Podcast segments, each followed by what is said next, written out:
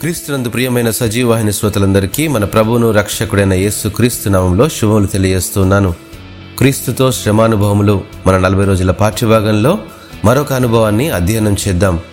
హెబ్రిలకు రాసినటువంటి పత్రిక రెండవ అధ్యాయము పద్దెనిమిది వచనంలో క్రీస్తు తాను శోధింపబడి శ్రమ పొందెను గనుక శోధింపబడి వారికి సహాయము చేయగలవాడై ఉన్నాడు.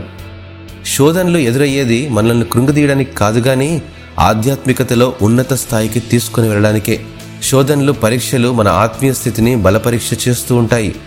శోధనలను జయించాలంటే శోధకునితో యుద్ధం చేయాలి. శోధనపై పోరాటంలో విజయం పొందాలంటే ప్రార్థన అనే ఆయుధం కావాలి. ఎప్పుడైనా గమనించారా? పక్షిరాజు సర్పముతో నేలపై పోరాటం చేయదు. అది దాన్ని ఆకాశంలోనికి ఎత్తి యుద్ధ మైదానాన్ని మార్చేస్తుంది. ఆపై ఆకాశంలోనికి విడిచిపెట్టేస్తుంది.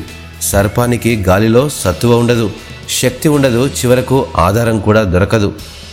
భూమిపై ఉన్నట్టుగా తెలివిగా బలంగా ఉండక నిస్సహాయమైన స్థితిలో పనికి మాలదిగా మారిపోతుంది ప్రార్థన ద్వారా మీ పోరాటాన్ని ఆధ్యాత్మిక స్థితికి తీసుకువెళ్ళండి. ఆధ్యాత్మికంగా మీరుంటున్నప్పుడు దేవుడు మీ యుద్ధాలను అందుకుంటాడు. శత్రువుకు అనువైనటువంటి యుద్ధ భూమిలో మీరు పోరాడవద్దు. పక్షిరాజు వలె యుద్ధరంగాన్ని మీకు అనువుగా మార్చి మీ హృదయపూర్వక ప్రార్థన ద్వారా దేవుణ్ణి పోరాడనివ్వండి. ప్రతి విధమైన శోధనను జయించడం సులువవుతుంది.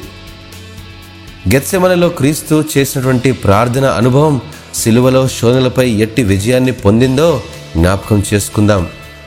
మమ్ము శోధనలను తేక దుష్టి నుండి తప్పించుము అనే అనుదిన ప్రార్థనతో శోధనలో ప్రవేశించకున్నట్లు మెలకువగా ఉండి ప్రార్థన చేయటకు ప్రయత్నం చేద్దాం. దేవుడు మిమ్మను ఆశీర్వదించినగాక. ఆమెన్.